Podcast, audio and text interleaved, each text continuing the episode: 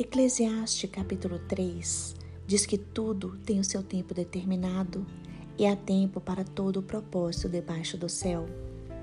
Irmãos, os nossos sonhos se cumprirão, nossas promessas serão concretizadas, mas tudo no tempo de Deus, porque há tempo estabelecido no céu para que as coisas na terra aconteçam.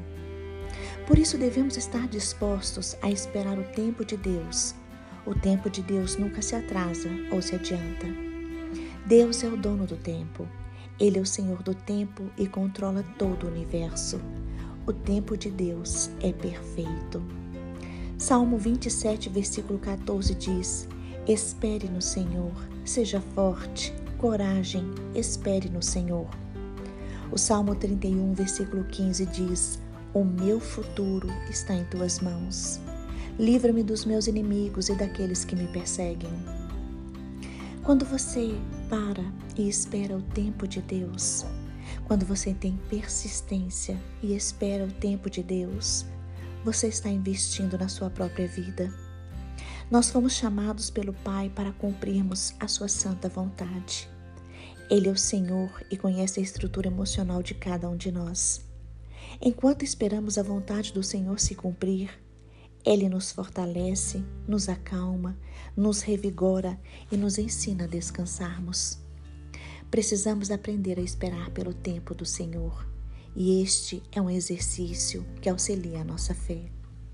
Devemos combater a ansiedade, confiando sempre na vontade boa, perfeita e agradável de Deus. O apóstolo Pedro nos ensina a lançarmos sobre Deus toda a nossa ansiedade porque Ele tem cuidado de nós. É necessário esperarmos o tempo de Deus com paciência e coragem, na certeza de que o Senhor usa o sofrimento para amadurecer nossa fé e moldar o nosso caráter.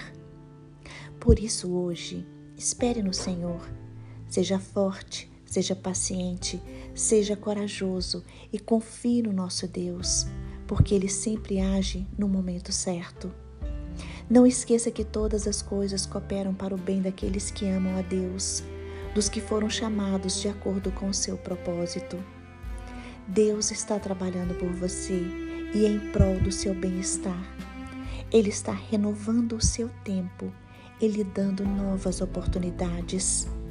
Aprenda a confiar, a andar e a viver no tempo de Deus.